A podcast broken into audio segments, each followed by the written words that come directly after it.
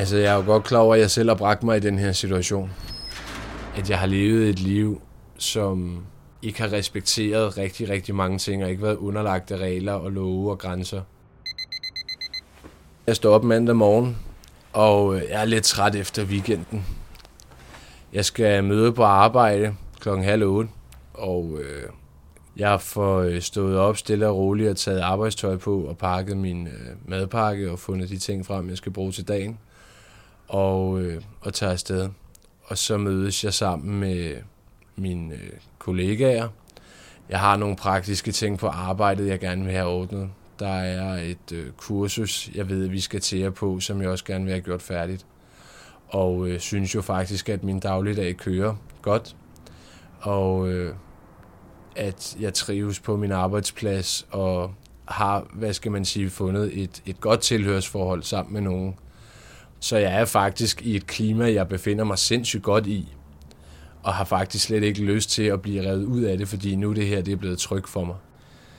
Jeg øh, snakker med min kammerat om, at vi skal have bestilt vores købmandsvarer, som foregår på en tablet, der hænger på, øh, på en væg på første rapport på vej op på første sal.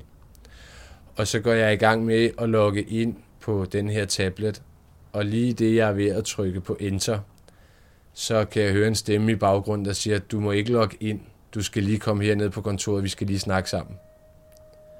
Og der står tiden fuldstændig stille.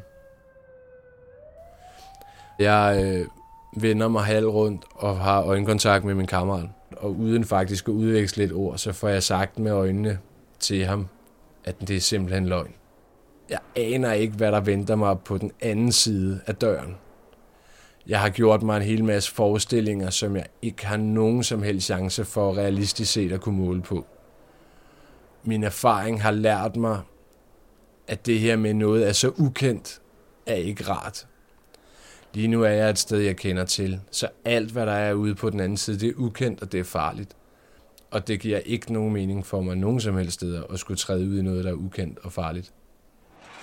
Grundet pladsmangel, så øh, skal jeg faktisk den pågældende onsdag, som er to dage efter, løslades klokken 11 om morgenen.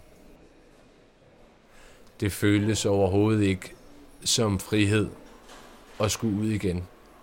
Jeg kunne mærke angst og frygt over at lige pludselig også skulle ud og stå til ansvar for det liv, jeg havde levet. Jeg er ikke klar til det her. Jeg er presset, jeg er desperat, jeg er bange. For mig at, øh, havde det været frihed at få lov til at blive inde i fængslet.